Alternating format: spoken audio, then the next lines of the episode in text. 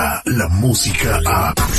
De 6 a 10 de la mañana, escuchas Al Aire con El Terrible. De observación argentino, de hecho. Lo más histórico de todo este lanzamiento es que después aterrizó en dicha base el impulsor del cohete, y esta es la primera vez que SpaceX logra que uno de estos impulsores regrese de forma segura a la Tierra, acá en la costa oeste. Anteriormente esos procedimientos acababan con un aterrizaje en el océano, y bueno, son partes carísimas, obviamente, y cada vez que se desperdiciaba uno, tenían que construir uno completo. Aquí la idea es modernizar la industria del viaje al espacio, eventualmente para facilitar que sea más barata y más gente pueda ir en un momento dado. Así que interesante lo que sucedió la noche de ayer, para quien lo vio. ¿Ustedes lo vieron? Sí, sí lo vimos. ¿Lo viste tú de seguridad? ¿Lo viste tú, Marlene? Lo miré, miré a los vecinos con unos telescopios y yo dije, ¿qué está pasando? Y ya cuando veo, se miraba espectacular, la verdad, muy bonito. Así no ¿cómo se verá el día que seamos invadidos por extraterrestres? Ay, Dios mío, bien cállate. Padre. Bueno, ¿qué tal si nosotros invadimos a los extraterrestres? A lo mejor va a ser al revés. Y en algunos miles de años más, yo creo que así como va avanzando la tecnología, lo vamos a poder hacer. Oye, y en otro orden de ideas, la gente está muy molesta, Asalia, muchos están contentos, pero otros están muy enojados porque pues confirmaron al juez Kavanaugh para ser el 114 juez de la Suprema Corte de Justicia, ¿verdad? Así es, está partido a la mitad del país a favor y en contra de esta decisión que pues ya finalmente se dio el sábado. Esta noche va a tener lugar la ceremonia oficial de juramentación después de que, pues como les digo, se realizó esa votación que fue con solo 2 votos más.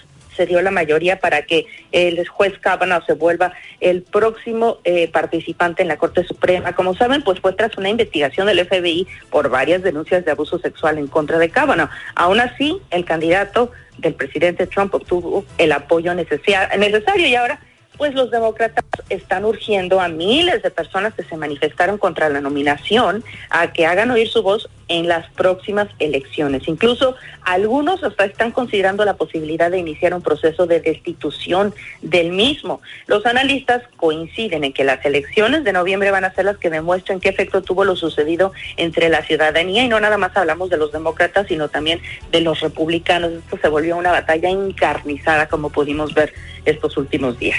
Exactamente, pues a ver qué sucede. Pues lo último que sabemos que la popularidad de Donald Trump ha subido con todo esto del juez, pues lo han apoyado más y su base pues se ha puesto más fuerte y subió la popularidad. Entonces vamos a ver si esto puede favorecer al Partido Republicano, que muchos pronostican que va a perder la mayoría en las elecciones de noviembre, y esto podría pues ser catastrófico para el presidente porque pudieran incluso remover al juez inmediatamente, es lo que están amagando los demócratas, ¿no? Sí, pues vamos a ver qué sucede, justamente porque también están, como dices tú, reanimados los republicanos que estaban de alguna manera, según los expertos, un poquito sentados en sus laureles, sintiéndose que llevaban la delantera. Entonces ahora ya falta menos de un mes para las elecciones de noviembre, en donde se va a ver de veras el efecto de todo esto que está sucediendo. Y bueno, por otro lado, a nivel internacional hemos visto un fin de semana más con una tragedia que está sacudiendo al mundo luego de que hubiera un terremoto intenso en Haití de 5.9 grados. Y ya el saldo de muertos desafortunadamente está aumentando. Sucedió el sábado por la noche y hasta el momento se contabilizan al menos 14 fallecidos y casi 200 heridos. Los equipos de rescate pues están trabajando intensamente tratando de localizar a más posibles víctimas para intentar sacarlas todavía con vida de entre los escombros. Algunas partes de Haití aún se están recuperando del fuerte terremoto que ocurrió, si se acuerdan ustedes, hace 8 años, en el 2010, que acabó con casi 230,000 personas. Entonces, un pobre país afectadísimo que necesita ahorita toda la ayuda del mundo. Catalogado por el país como el país más pobre del mundo, esperemos que se pueda recuperar y que la ayuda humanitaria llegue inmediatamente, más de la que ha llegado, para poder asistir a estas personas en Haití.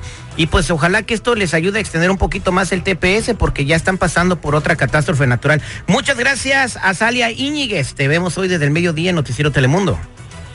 Claro que sí, ahí los esperamos con toda la información, como siempre, a las 12 del día, y a las 5:30 de la tarde los espero, como siempre, en Telemundo 52 Responde, haciendo defensa y recibiendo todas las denuncias de la gente que tenga algún caso que quiera que investiguemos. Nos pueden llamar, apunten el número para que lo tengan siempre a la mano, es 866-269-6199. En caso de que necesiten la ayuda, ahí estamos. Telemundo 52 responde. Muchas gracias, Asalia Íñiguez. Vámonos. Descarga la música a... Escuchas Al Aire con el Terrible, de 6 a 10 de la mañana.